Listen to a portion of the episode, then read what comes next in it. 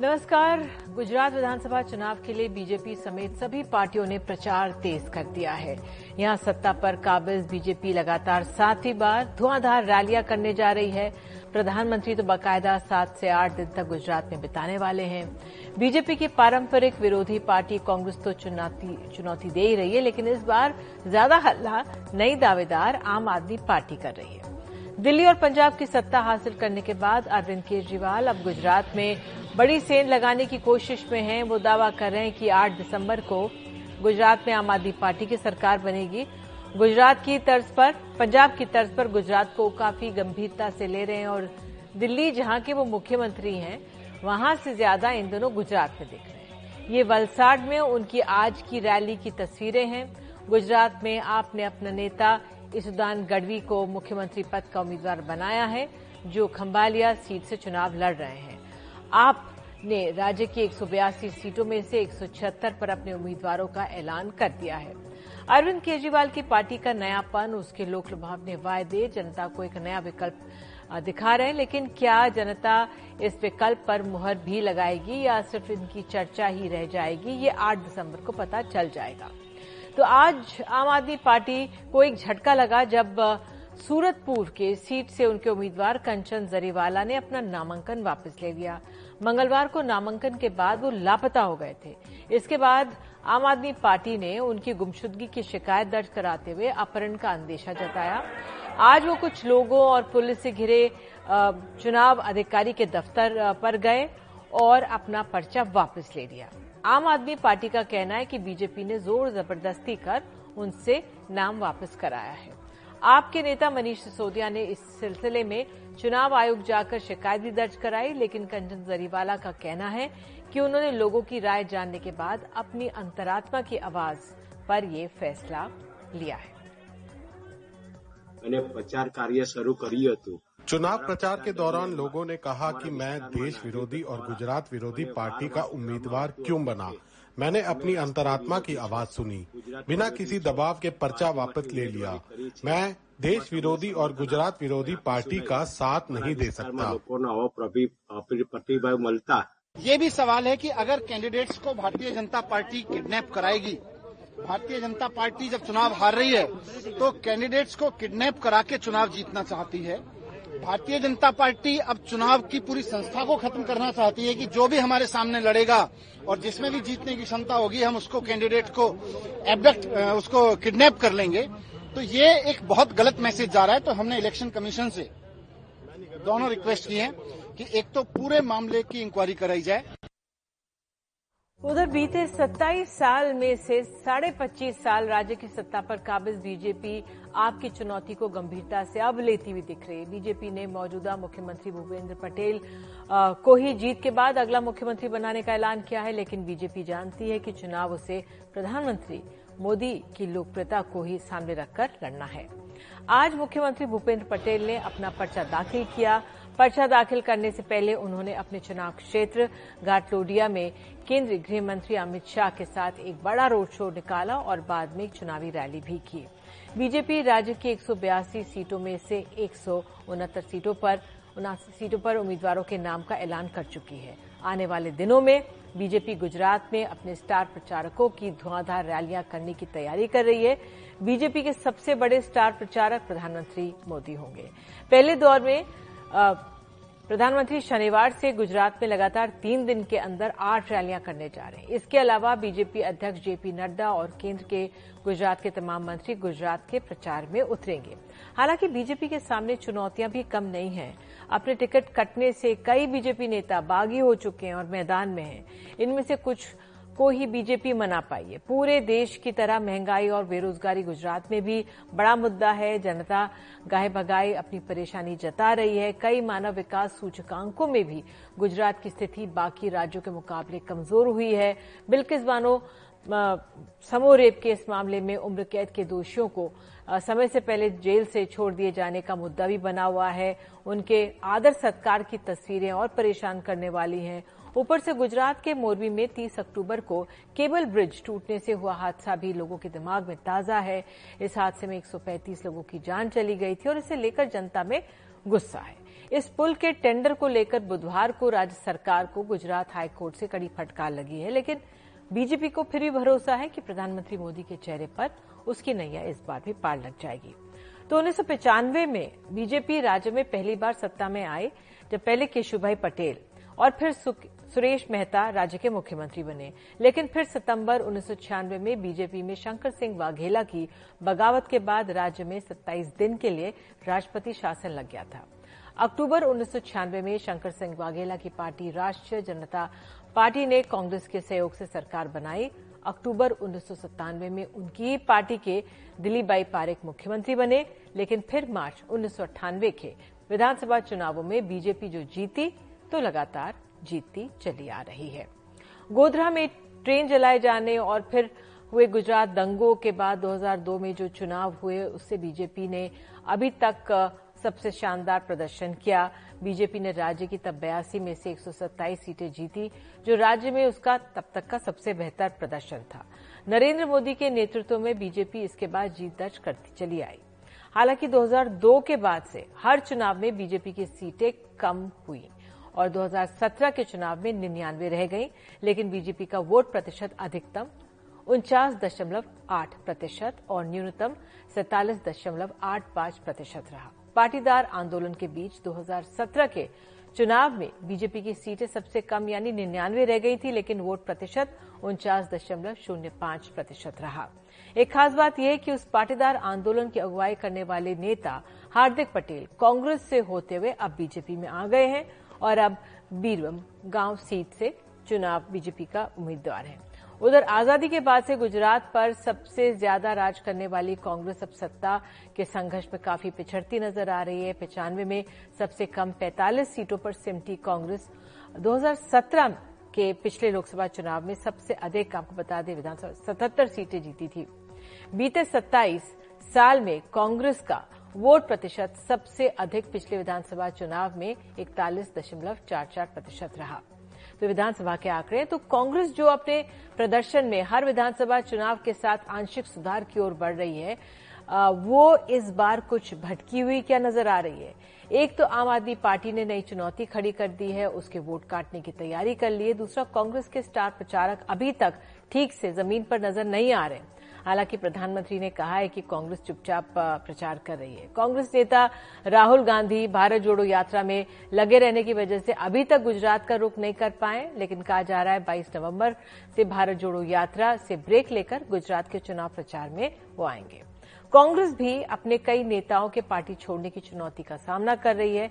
गुजरात की एक सौ बयासी में से एक सीटों पर कांग्रेस अपने उम्मीदवारों के नाम का ऐलान कर चुकी है। गुजरात में एक और पाँच दिसंबर को वोट डाले जाने और आठ दिसंबर को हिमाचल के साथ चुनावों के नतीजे आएँगे। तो बीजेपी को गुजरात में कौन देने जा रहा है टक्कर? और ये तमाम कई सवाल हम, हमारे सामने हैं। खास मेहमान आपको बता दें, संजय सिंह, सांसद आम आदमी पार्टी। पहले हम उनसे बात करेंगे, फिर हमारे साथ आलोक शर्मा है, प्रवक्ता कांग्रेस। अनिल शुक्ला रहेंगे। अनिल शुक्ल वारसी नेता बीजेपी, अजय उम्मत, एडिटर इन चीफ, नव गुजरात समय। लेकिन पहले आप सभी का स्वागत। पहले मैं संजय सिंह से बात कर लूँ। संजय जी, धन्यवाद समय निकालने के लिए। तो आज बड़ा झटका लगा है आप लोगों को, जिस तरह से आपके एक, जो उम्मीदवार हैं उन्होंने तो नामांकन वापस ले लिया। नहीं, मैं इसको झटका नहीं मानता। मैं इसको बीजेपी की बौखलाहट मानता हूँ नीति जी। और मैं ऐसा मानता हूँ कि जैसे कभी कभी बच्चे जब चुनाव हारने लगते हैं, खेल हारने लगते हैं तो कोई क्रिकेट का बल्ला लेके भागता है, कोई विकेट लेके भागता है, कोई फ़ील्ड पे झगड़ा करने लगता है। बीजेपी कमोवेश उसी हालत में पहुँच चुकी है, जहाँ पर अब वो कैंडिडेट्स की किडनैपिंग कर रही है, कैंडिडेट्स के नॉमिनेशन वापस करा रही है, और मैं समझता हूँ कि ये बीजेपी की कार्य संस्कृति है। उन्होंने महाराष्ट्र में यही काम किया, विधायकों की किडनैपिंग का उन्होंने मध्य प्रदेश में यही काम किया, कर्नाटक में यही किया, अरुणाचल में यही किया, उत्तराखंड में यही किया।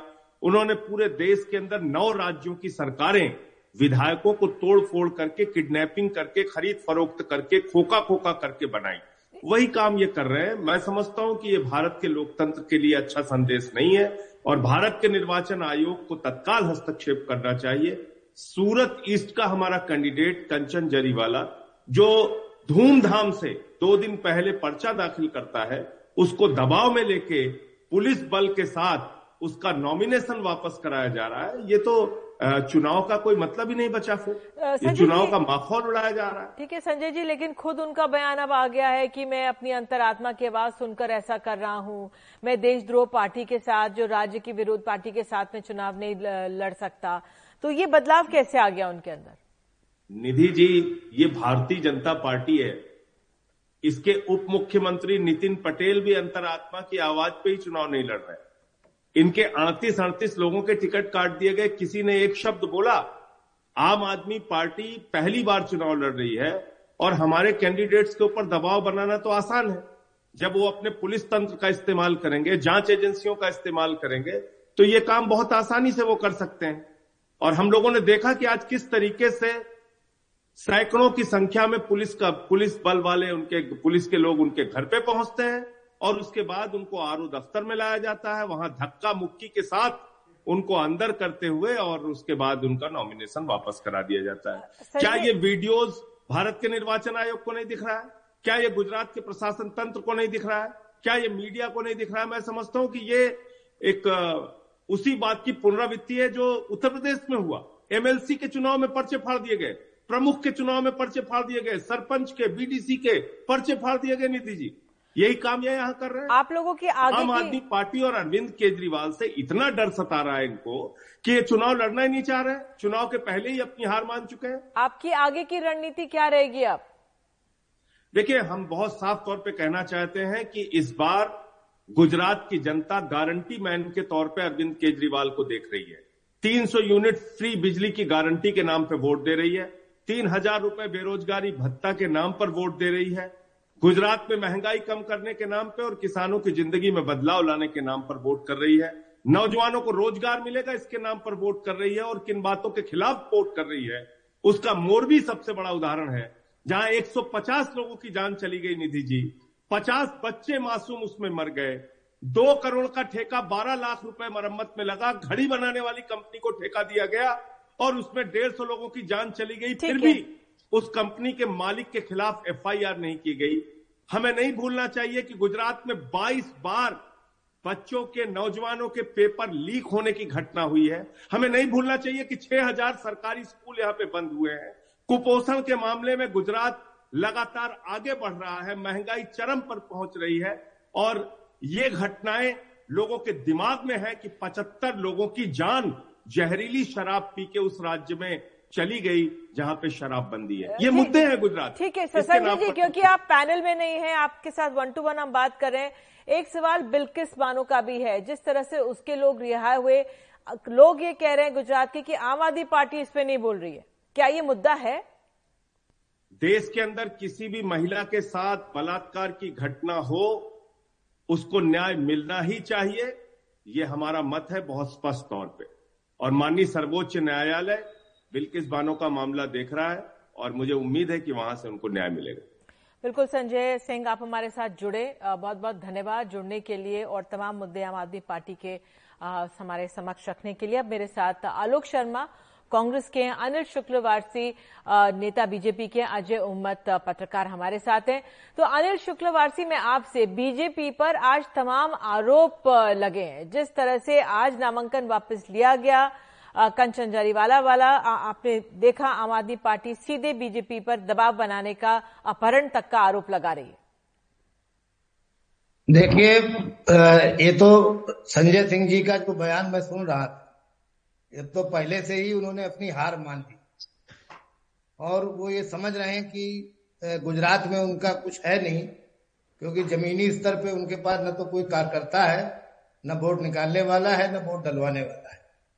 इसलिए वो इस तरह की बातें कर रहे हैं। और जो आज अंतरात्मा की आवाज़ संजय जरीवाला जी की आई, वही आत्मा की आवाज़ पूरे गुजरात के लोगों की। क्योंकि उसका सबसे बड़ा कारण है कि ऐसा एक करिश्माई व्यक्ति जो उसने गुजरात में जिसको दिया है जो पूरे देश में नहीं पूरी दुनिया में आज भारत की शान ऊँची कर रहा है आज भारत को विकास के पथ पर तेज़ी से ले जा रहा है। तो ऐसा तो ये गर्व की बात है गुजरातियों के लिए कि उन्होंने माननीय मोदी जी को इस देश के लिए समर्पित किया है। वो हम समझ सकते हैं कि बीजेपी के पास सिर्फ़ एक नाम है हम समझ सकते हैं आप उनका ज़िक्र करें लेकिन नहीं, मैं नहीं, आपसे नहीं, नहीं, मैं आपसे पूछ रही हूँ सर जो जी। अनिल जी मैं आपसे ये पूछना चाह रही हूँ क्योंकि कल नामांकन कोई भरता है गाजे बाजे के साथ भरता है और फिर वो गायब हो जाते हैं व्यक्ति फिर आ जाके अपना नामांकन वापस ले लेते हैं। हम तो देखते हैं टिकटों के लिए कितनी भरमार लड़ाई होती है। तो ये क्यों हुआ? उनका अंतर्मन एक दिन में कैसे बदला? क्या आप लोग समझा पाएँगे? अब ये देखिए ये तो किसी के अंदर कोई भी बात किसी भी क्षण जागृत हो सकती है। और उनके अंदर जागृत हुई तो कोई ऐसी बात नहीं है। जहाँ तक रह गई बात चुनाव को लेकर के मैं आपसे इतना कहना चाहता हूँ कि हम लोग पिछले 26 साल से गुजरात में अ, अ, सरकार में काम कर रहे हैं। हमने गुजरात को विकास के पथ पे ले गए ठीक है। और आज मैं आज मैं गारंटी एक मिनट एक बस आधा मिनट और लेंगे। आज मैं गारंटी से आपसे कहना चाहता हूँ कि इस चुनाव में मैं बड़ी तादाद से हम लोग जीतेंगे। ठीक है। इसके आगे भी जीतेंगे। ठीक है। और इसके बाद बंगाल का सीपीएम का 35 साल का जो रिकॉर्ड है वो गुजरात में भारतीय जनता पार्टी तोड़ेगी। ठीक है। अब मैं आलोक के पास आऊँगी। आलोक जी आज जो ये मामला आम आदमी पार्टी के उम्मीदवार का आया कांग्रेस पार्टी भी उसको सपोर्ट कर रही थी, आम आदमी पार्टी के इनका कि भाई नहीं, उनको बने रहना चाहिए क्योंकि उनके कल पर्चे पर भी सवाल उठाए गए थे। आप किस तरह से देख रहे हैं इस पूरे मामले को? देखिए, सबसे पहले तो जिस तरह से आज प्रमोट दिखाया मुझे बड़ा दुख हुआ। ऐसा दिखाया जैसे कांग्रेस फाइट में नहीं है और आम आदमी पार्टी सरकार बना रही है। ऑन रिकॉर्ड ऑब्जेक्शन दर्ज। आपको एक कैंडिडेट नहीं मिला, जितना नॉमिनेशन आप दिखा सकते आप विवाद को दिखा रहे हैं। एनडीटीवी है मैं आप अपनी बात चाहूँगा। आम आदमी पार्टी गोवा में सरकार बना रही है।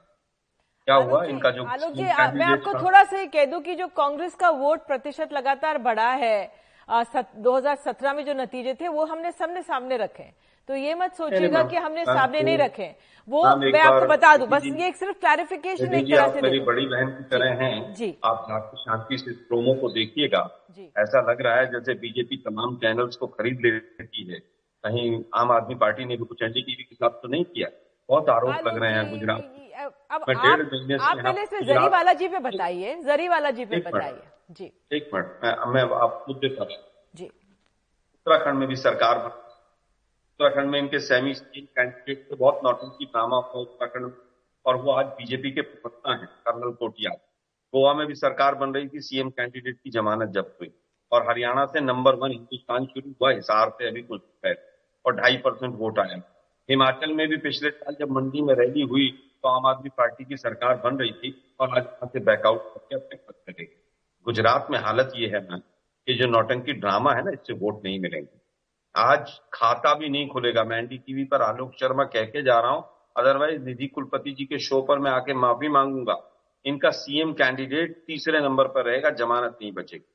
आप ये बताइए कि जो व्यक्ति सरदार पटेल और महात्मा गांधी की फ़ोटो अपने कार्यालय से हटा दे, उसको नैतिक अधिकार है गुजरात की भूमि पर आकर वोट मांगने का? और वो समझता है कि मैं सरकार बना रहा हूँ, ये हो जाएगा, वो हो जाएगा, और मैं बापू की फ़ोटो नहीं लगाऊँगा और सरदार पटेल की फ़ोटो मैं अपने कार्यालय में नहीं लगाऊँगा। दिल्ली का दारू का पैसा और पंजाब का ड्रग्स का पैसा गुजरात की जनता स्वीकार करेगी। मुझे नहीं लगता एक परसेंट भी करेगी। ठीक है, मीडिया 600 करोड़ रुपए मीडिया को देगा तो मीडिया चलाएगा उसको कि उसकी सरकार बन रही है। लेकिन वहाँ पंजाब में एक महीने के अंदर जब लोकसभा का चुनाव हुआ तो वहाँ पर अपनी लोकसभा की उस सीट को नहीं बचा पाए। लेकिन ठीक है मीडिया को जब 600 करोड़ रुपए मिलेंगे तो पूरा मीडिया ताकत लगाएगा। अब मुद्दे की बात आलोक जी आलोक जी आम आदमी पार्टी की तमाम खामियाँ हैं उनसे भी हमने पूछा है ऐसा नहीं कि नहीं पूछेंगे। लेकिन जो कांग्रेस है अब आप देखिए आप है अशोक ना? गहलोत जी डेढ़ महीने से हैं। अच्छा। एनडीटीवी को एक फ़ोटो नहीं मिला कि अशोक गहलोत जी का फ़ोटो लगा दें। अरे तो- लॉन्च हुआ तो हमारे सांसद और तमाम बड़े बड़े लीडर से एक फ़ोटो नहीं मिला एनडीटीवी को। छोड़ दीजिए इस बात को मैं इसमें गहराई से नहीं जाना चाहता हूँ। अब मुद्दे की बात करते हैं। भारतीय जनता आलोक जी पार्टी क्या बात कर रहे हैं आप? ये क्या बात कर रहे हैं? कौन कहाँ पे तमाम चीज़ें हम दिखाने की कोशिश करते हैं? ये आरोप मत लगाइए। और मैं इसको इसलिए भी मैं आपसे कहना चाहती हूँ कि बिल्कुल भी मैम आप मुझे एक सीट बता दीजिए। हाँ। आप इतने सीनियर हैं कि आम आदमी पार्टी ये सीट हंड्रेड परसेंट जीत रही है। एनडीटीवी सरकार बनवा रहा है ना। हम कैसे बता देंगे भाई? जनता तय करेगी हम कैसे बता दें? मैं वही कह रहा हूँ मैम आपका प्रोमो था। उसमें जहाँ कांग्रेस पिछड़ती नज़र आ रही है और आम आदमी पार्टी ही मेन टक्कर दे रही है। ऐसा मत दिखाइए ऐसा कोई नहीं दिखा रहा है। आ, आ, आपको तो आलोक जी आपको तो आपको तो समय इसमें यूटिलाइज करना चाहिए कि प्रधानमंत्री कह रहे हैं कि कांग्रेस का जो प्रचार है चुपचाप चल रहा है आपको तो समय का ये प्रयोग करना चाहिए कि राहुल गांधी अब बीस तारीख को आने वाले हैं। आपको तो ये प्रयोग करना चाहिए कि लगातार किस तरह से आप लोगों का धीरे धीरे वोट प्रतिशत आप आप मीडिया पर आ रहे हैं। एनीवेज ठीक है आप पानी पीजिए। मुद्दे की बात अजय उम्मद जी को ले लेती हूँ। अजय उम्मद जी अंतिम बात मैं कहना चाहूँगा हाँ, बताइए। मैं केवल ये कहना चाहूँगा कि जिस राज्य में हम्म। कच्ची शराब पी के सौ लोग मर जाएँ जिस राज्य में मोरबी जैसा कांड हो जाए जिसमें सैकड़ों लोग मरे और एक आदमी रिस्पॉन्सिबिलिटी ना ले और जिस तरह से आज मोरबी के ऊपर हाईकोर्ट ने फटकार लगाई है आज ये बता दीजिए एनडीटीवी के पास या किसी भी मीडिया के पास क्या मोरबी की जो एस बनी है उसका ऑर्डर है कि अनिल भाई जो बीजेपी वाले बड़ी बड़ी बात कर रहे हैं एफआईआर की कॉपी में हमारे कार्यक्रम हुए। Alok ji again you doing that Alok ji NDTV पे कार्यक्रम हुए हैं। हमारे लगातार लोग वहाँ पे जाके कार्यक्रम कर रहे हैं। आप आप पूछिए ना। अरे बीजेपी के यहाँ पे बैठे आप उनसे पूछिए। आप मीडिया से पूछिए। किसी के पास एसआईटी की कॉपी नहीं है। वो एसआईटी डीएम ने बनाई सीएम ने बनाई पीएम ने बनाई हनुमान जी ने बनाई किसने बनाई वो आलोक जी मैं ज़ोर से नहीं बोल सकती। मेरा गला खराब हो जाता मैं कह रहा हूँ पूरे हिंदुस्तान की मीडिया के पास नहीं है। तो नहीं होगी। जो सामने आएँगे वो लेंगे। अजय उमर अजय उमर आप जरा जवाब दे दीजिए इन्हें। आप जरा जवाब दे ही दीजिए इन्हें जो ये बार बार ऐसी सवाल कर रहे हैं। तमाम लोग कोशिश रहती है लोगों की जो परिस्थिति सामने रखे। सब पत्रकारिता अपने तरीके से करते हैं। जी। Exactly exactly. आज तो नेशनल प्रेस डे है निधि कुलपति। और एनडीटीवी के सामने ये एलिगेशन रखना तो मुझे बहुत ही शर्मिंदगी लगती है। मतलब वो भी आज के दृष्टि से बिल्कुल बहुत ही ऑब्जेक्टिव है। आलोक जी मैं आपको बताऊँ लेकिन आपको मैं खुश खबर दूँ और मैं बहुत ऑब्जेक्टिव ग्राउंड पे बता रहा हूँ। निधि मैं आपको बताऊँ अगर यहाँ आज की तारीख में चुनाव हो जाता और अगर ये कैंडिडेट जो आम आदमी पार्टी का चुनाव लड़ता तो Congress party number one position पे होती बीजेपी नंबर टू पे होती और आम आदमी नंबर तीन पे होती। द रीजन इज़ कि ये जो कॉन्स्टिट्यूंसी जिसकी हम बात कर रहे हैं ये कॉन्स्टिट्यूंसी सूरत ईस्ट की है। यहाँ कांग्रेस से असलम साइकिल वाला लड़ रहे हैं जहाँ मुस्लिम वोट्स 95,000 है। और बाकी वोट जो बटे हुए हैं एंड यू विल सरप्राइज़ कि यहाँ पर काफ़ी मुस्लिम कैंडिडेट्स को खड़ा रखा गया है। और मैं और आप जानती है निधि कि कौन कैंडिडेट्स को स्पॉन्सर्ड खड़ा करता है। तो अगर यहाँ चुनाव फ्री एंड फेयर होता तो डेफिनेटली ये सीट कांग्रेस की ऐसी थी जो कांग्रेस जीत सकती थी। अब so what and what next हम जर्नलिज्म में हमेशा ये सवाल पूछते हैं। अगर आम आदमी पार्टी के कैंडिडेट का पर्चा वापस खींचा जाता है तो कौन आएगा? उसका डमी उसका डमी कौन है? तो सलीम मल्तानी है। अगर सलीम मल्तानी आता है तो मुस्लिम वोट्स जो है वो डिवाइड होंगे। अगर मुस्लिम वोट्स डिवाइड हो जाएँगे तो क्या होगा? ऑब्वियसली सामने जो हिंदू वोट बैंक जो है जो करीब एक लाख तीन हज़ार के आसपास है वो हिंदू वोट बैंक जो है वो भारतीय जनता पार्टी को मिल जाएगा और बीजेपी कैंडिडेट जो है वो चुनाव जीत जाएगा। आप सिर्फ़ इस सीट की बात छोड़ दो। इसके बगल वाली सीट जो है ना वहाँ पर फोर्टी सिक्स मुस्लिम कैंडिडेट है। क्यों 46 मुस्लिम कैंडिडेट है, इसलिए ताकि मुस्लिम वोट को डिवाइड करने की एक स्ट्रेटेजी है, और किसी को, हर एक को, मैं और आप जानते नहीं थी ट्रिक्स ऑफ़ द ट्रेड की ये मुस्लिम कैंडिडेट्स क्यों करा जाते हैं। इस बार गुजरात में आम आदमी पार्टी को और ओवेसी की पार्टी को मुस्लिम जो है उनके साथ नहीं जा रहे हैं। जो सवाल आपने आम आदमी पार्टी के संजय सिंह को कहा कि भाई आप तिस्ता सितलवाड़ के इश्यू पे क्यों नहीं बोल रहे हो? आप जो है यूनिफॉर्म सिविल कोड के बारे में क्यों नहीं बोल रहे हो? आप निजामुद्दीन के बारे में शाहीन बाग के बारे में तो गुजरात का मुस्लिम ये सवाल कर रहा है और मुस्लिम वोट बैंक अभी कांग्रेस के पास जा रही है। तो इश्यू ये आ रहा है कि अगर पोलराइजेशन करना है तो कैसे करना है? तो वो कैंडिडेट का पर्चा अगर वो विड्रॉ करता है तो सलीम आएगा सलीम आएगा तो मुस्लिम वोट बटेंगे बटेंगे तो एडवांटेज बीजेपी होगा। जी उमर जी एक जो और परेशानी जो मुझे कर रही थी जो दृश्य सामने आ रहे थे किसी भी पार्टी के वो उम्मीदवार थे चाहे वो आम आदमी पार्टी के होते बीजेपी के होते कांग्रेस के होते लेकिन जिस तरह से लाए गए और जिस तरह से उन्होंने वापस लिया वो वो अपने आप में कि क्या ऐसा पहली बार हुआ क्योंकि पर्चा फाड़ने और तमाम चीज़ें लोग कहते हैं कि भाई ये तो होती रहती हैं। लेकिन हमारे लोकतंत्र के लिए अगर उम्मीदवार पर इस तरह से दबाव बनाया जाए ये अपने आप में चिंता की बात है। ये बिल्कुल गलत है निधि जी। और ये भाजपा के कैंडिडेट के साथ हुआ होता है कांग्रेस या आम आदमी पार्टी मैं और आप एस पत्रकार यही स्टैंड लेते हैं कि ये बिल्कुल गलत है। लेकिन मैं और आप टेररिस्ट से तो लड़ सकते हैं लेकिन ये पॉलिटिकल पार्टी के एलिगेशन से कैसे बच सकते हैं? तो ये अपनी जगह करते रहेंगे। बिल्कुल। इश्यू ये है इश्यू ये है इश्यू ये है कि मोरबी एसआईटी की भी बात में मैं आपको बता दूँ हाईकोर्ट ने सुओ मोटो संज्ञान लिया है और आज मोरबी के चीफ ऑफिसर को और उनको बुला के बहुत डांट लगी है और कल भी उन्होंने गुजरात सरकार को भी काफ़ी हड़काया है। And that is the reason कि एसआईटी जो है वो नहीं हुई। मैं आपको बता दूँ आलोक जी की बात सही है कि क्यों एसआईटी नहीं हुई? इसलिए नहीं हुई क्योंकि हाईकोर्ट ने सुओ मोटो ले लिया और जिस दिन ये घटना हुई थी उसके दूसरे दिन ही ये संज्ञान लिया गया था। लेकिन हाईकोर्ट में छुट्टी थी सात नवंबर तक इसलिए जैसे ही हाईकोर्ट खुली वो आई और चीफ जस्टिस ने खुद ही इसके ऊपर संज्ञान लिया है। इसलिए फिर गवर्नमेंट ने एसआईटी नहीं बनाई क्योंकि जो मामले को हाईकोर्ट सुनती है फिर उसमें एसआईटी नहीं बनाई जाती है। और ये मैटर सुप्रीम कोर्ट में भी लगी हुई है। देर आर फोर पीआईएल तो मैं क्रिटिसाइज करता हूँ मोरबी में जुआ और मैं ये भी कहता हूँ हाँ। कि मोरबी के मालिक के सामने क्यों केस नहीं हुआ? उसका नाम एफआईआर में क्यों नहीं हुआ? We as journalist we are fighting और एनडीटीवी में तो मैं खुद चार बार आया हूँ। लगातार लेकिन आलोक जी आलोक शर्मा ये नहीं लगता कि जो कांग्रेस का फोकस है वो आ, आ, सही दिशा में नहीं है। आपको मोरबी पे सवाल उठाने चाहिए जिस तरह से हुज ट्रेजेडी उस पर सवाल उठाने चाहिए। तमाम सूचकांकों में जिस तरह से गुजरात में गिरावट आ रही है उस पर सवाल उठाने चाहिए। फोकस, जो दिशा है वो थोड़ी भटकी हुई है। निधि जी, हम पूरी तरह से ताकत लगा रहे हैं। मैं डेढ़ महीने से यहाँ अहमदाबाद में बैठा हूँ और मैक्सिमम सीट्स पर मैंने खुद जाकर वहाँ पर फोकस किया है। कल पाँच एमआईएम के जो कैंडिडेट थे, उनको भी हमने चैलेंज किया था स्क्रूटनी में। उन्होंने दो दो प्रपोजर्स के साथ अपने नॉमिनेशन भरे थे, लेकिन यहाँ गुजरात बंधक है पूरी तरह से। यहाँ पर एडमिनिस्ट्रेशन प्रशासन इलेक्शन कमीशन सब एक अंगूठे के नीचे काम करता है। एक व्यक्ति जो एक्स यहाँ पर ब्यूरोक्रेट है, वो पूरे राज्य को चलाता है यहाँ पर। किसी की कोई सुनवाई नहीं है। आप यहाँ पर आज देखेंगे तो लोकतंत्र है ही नहीं। इसलिए हम कम से कम ये उम्मीद करते हैं कि आज हमारी कई विधानसभाओं में इतनी बड़ी बड़ी रैली हुई है। अशोक गहलोत जी ने कम से कम 25 सभाएँ की है। मेरा केवल ऑब्जेक्शन ये था कि एनडीटीवी को शायद एक आध मिल जाती तो अच्छा रहता। इससे ज़्यादा कोई ऑब्जेक्शन नहीं था मेरा। दूसरी चीज़ ये है कि बीजेपी की एसआईटी की जो बात अभी पत्रकार महोदय ने की एसआईटी बनी थी लेकिन एसआईटी को का ऑर्डर नहीं निकला फॉर्मली क्यों नहीं निकला? क्योंकि बीजेपी चाहती नहीं थी एसआईटी बने। और उसमें तीन आईएएस ऑफिसर एक आईपीएस और एक यहाँ के रिटायर्ड प्रोफेसर थे। और यहाँ के गृह मंत्री ने उस एसआईटी को बनाया था। इसमें कहीं कोई दो राय नहीं है। लेकिन दुर्भाग्य ये है कि यहाँ पर यहाँ पर पूरी तरह से प्रशासन पूरे इनके एक अंगूठे के नीचे चलता है।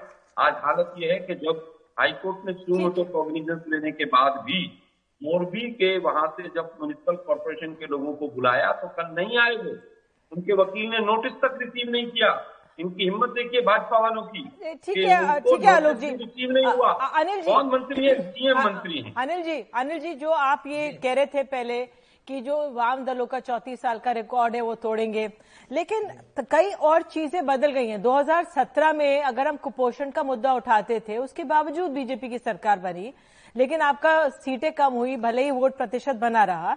लेकिन इस बार कुछ और सूचकांकों में गुजरात फिसली है नीचे गई आ, नीचे गई उस पर आप कैसे बचाव करेंगे? अब देखिए एक रिपोर्ट के अनुसार जो 2004 के पाँच के मुकाबले आ, 2019 में गुजरात की रैंकिंग सारे राज्यों में गिरी है। अट्ठाईस राज्यों में से 16 हो गई 30 में 29 पे आ गई है।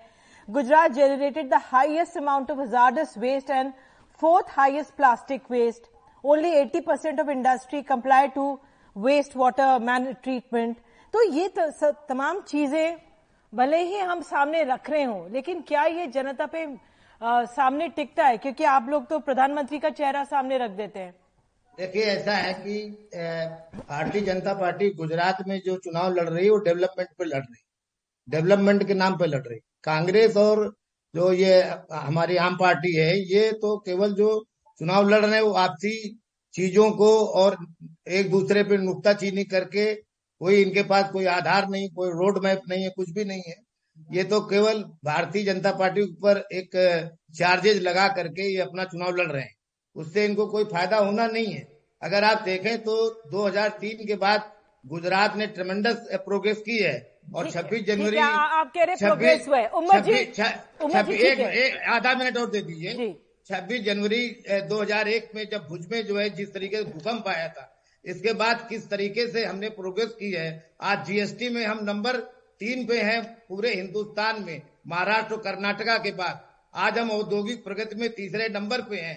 आज हम ईज ऑफ़ बिज़नेस में तमिलनाडु के बाद दूसरे नंबर पे हैं। आज हम जो है मिल्क के प्रोडक्ट में देश में नंबर आपने एक भी बात सामने रखी उमर जी उमर जी लास्ट वर्ड अब आप जरा आंकलन करिए। गुजरात 2017 से अब तक कहाँ पहुँचा? देखिए इन्होंने जो- तो नंबर वन कहा है नहीं नहीं, के प्रोजेक्ट्स आपने लिए हमने देखा मैं आपको महाराष्ट्र के प्रोजेक्ट्स लिए। जो सत्रह की बात आप जो सत्रह की आप बात कर रही थी ठीक है, ठीक है। करोड़ पर पहुँच गया अच्छा। ठेकेदार ये भी तो बता दीजिए। उमर जी निधि जी, जी। बाईस जी, पेपर लीक को ये भी बता दीजिए अट्ठाईस आंदोलन चल रहे हैं ये भी बता दीजिए। उमर जी।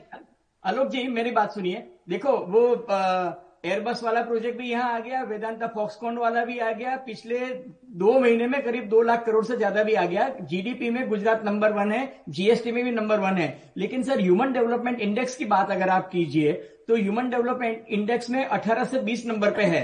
अगर आप जेंडर इनइक्वालिटी में देख लीजिए तो राजस्थान के चूरू और बिहार और हरियाणा से कॉम्पीट कर रहा है Gujarat.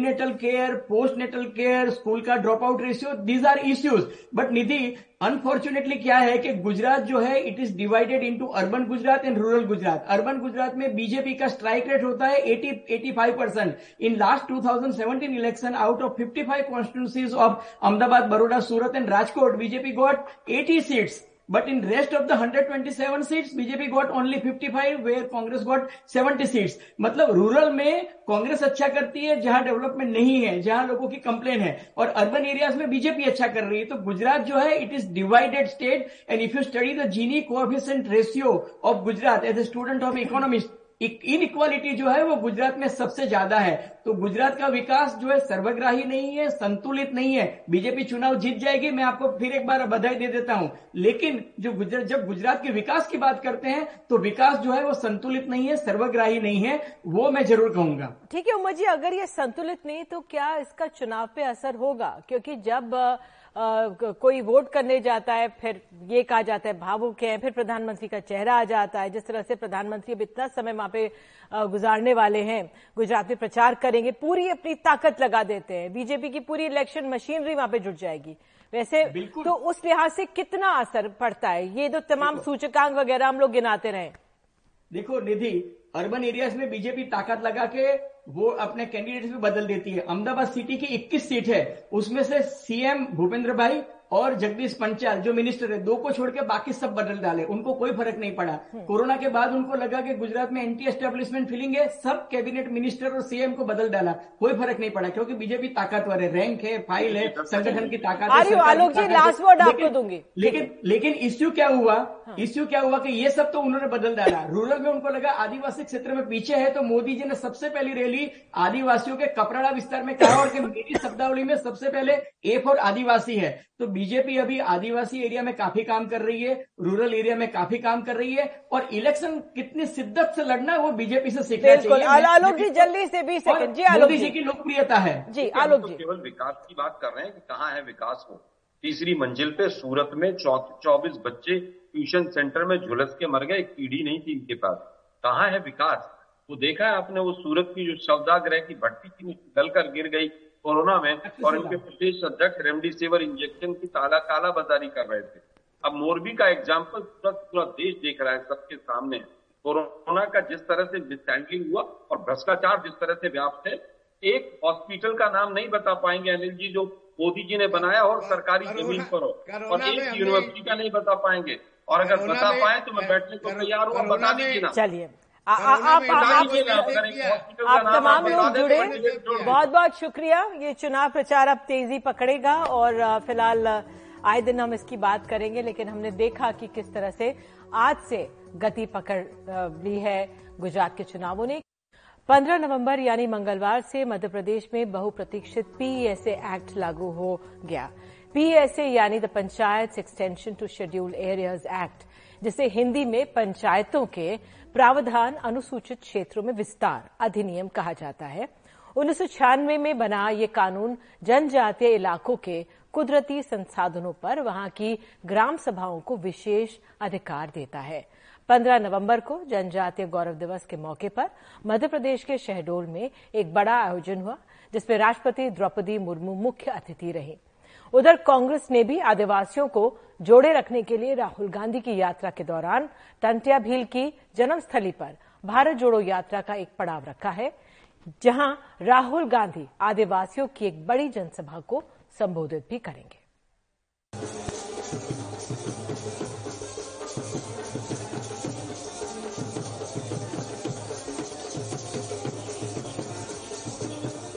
पेशा कानून को और सशक्त बनाने के लिए नए पेशा के नियम लागू किए जा रहे हैं।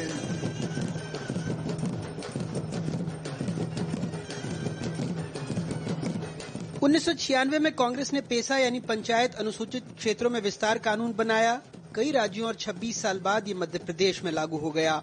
वैसे मध्य प्रदेश पंचायती राज को लागू करने वाला पहला राज्य था। मुख्य तौर पर पेशा एक्ट की तीन प्रमुख बातें हैं, जल, जंगल, ज़मीन। हर साल पटवारी को गाँव ज़मीन का नक्शा, खसरा नकल गाँव में लाकर ग्राम सभा में दिखाना होगा, जिससे रिकॉर्ड में कोई गड़बड़ी न हो सके। गड़बड़ी होने पर ग्राम सभा को उसे ठीक करने का अधिकार होगा। किसी योजना के लिए ज़मीन लेने के लिए ग्राम सभा की सहमति आवश्यक होगी। रेत खदान, गिट्टी पत्थर के ठेके देने हैं या नहीं, ये भी ग्राम सभा तय करेगी। ग्राम सभा तालाबों का प्रबंधन करेगी। वनोपज का संग्रहण एवं न्यूनतम मूल्य निर्धारण करेगी।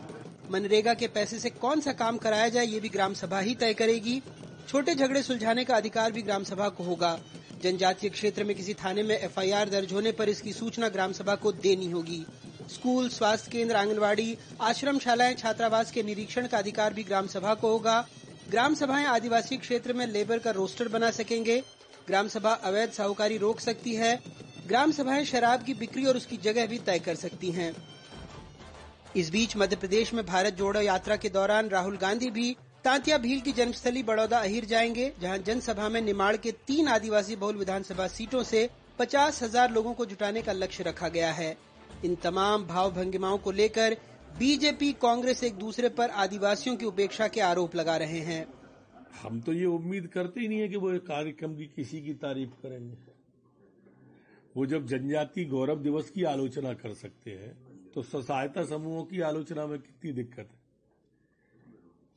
वो जब महान भारत को बदनाम भारत कह सकते हैं तो ये तो सहायता समूह है, इनमें क्या दिक्कत है? और इसलिए हम चाहते हैं कि कांग्रेस हमारी तारीफ़ करे नहीं और नुकसान ही होगा ये जिसकी तारीफ़ भी करते हैं ना, भस्मासुर की तरह है।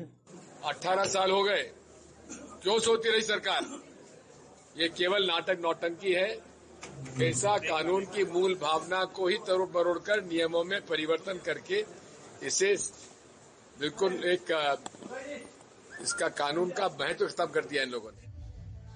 वैसे दोनों दलों की इन भाव भंगिमाओं की एक वजह भी है। मध्य प्रदेश में आदिवासियों की जनसंख्या लगभग एक करोड़ तिरपन लाख है।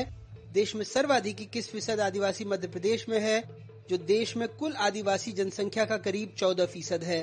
विधानसभा की 230 में से सैतालीस सीटें आदिवासियों के लिए आरक्षित हैं। 2008 में बीजेपी ने जिसमें से 29 जीती थीं 2013 में आंकड़ा बढ़ा 31 आदिवासी विधायक बीजेपी से जीते, लेकिन 2018 में सैतालीस आरक्षित सीटों में बीजेपी को सिर्फ़ 16 सीटें मिली। इसके अलावा चौरासी सीटें ऐसी भी हैं जहाँ आदिवासी जीत और हार का अंतर तय करते हैं। ये सारे महापुरुषों की तस्वीरें जनजातीय गौरव दिवस, इसके सामाजिक मायने तो हैं ही, सियासी मायने भी कम नहीं हैं, क्योंकि मध्य प्रदेश में आदिवासियों के लिए सैतालीस आरक्षित सीटें हैं और इन्हीं सीटों ने पिछले चुनाव में कांग्रेस और बीजेपी के बीच हार और जीत का फासला तय किया था। भोपाल से कैमरा पर्सन रिजवान खान के साथ अनुराग द्वारी एनडीटीवी इंडिया।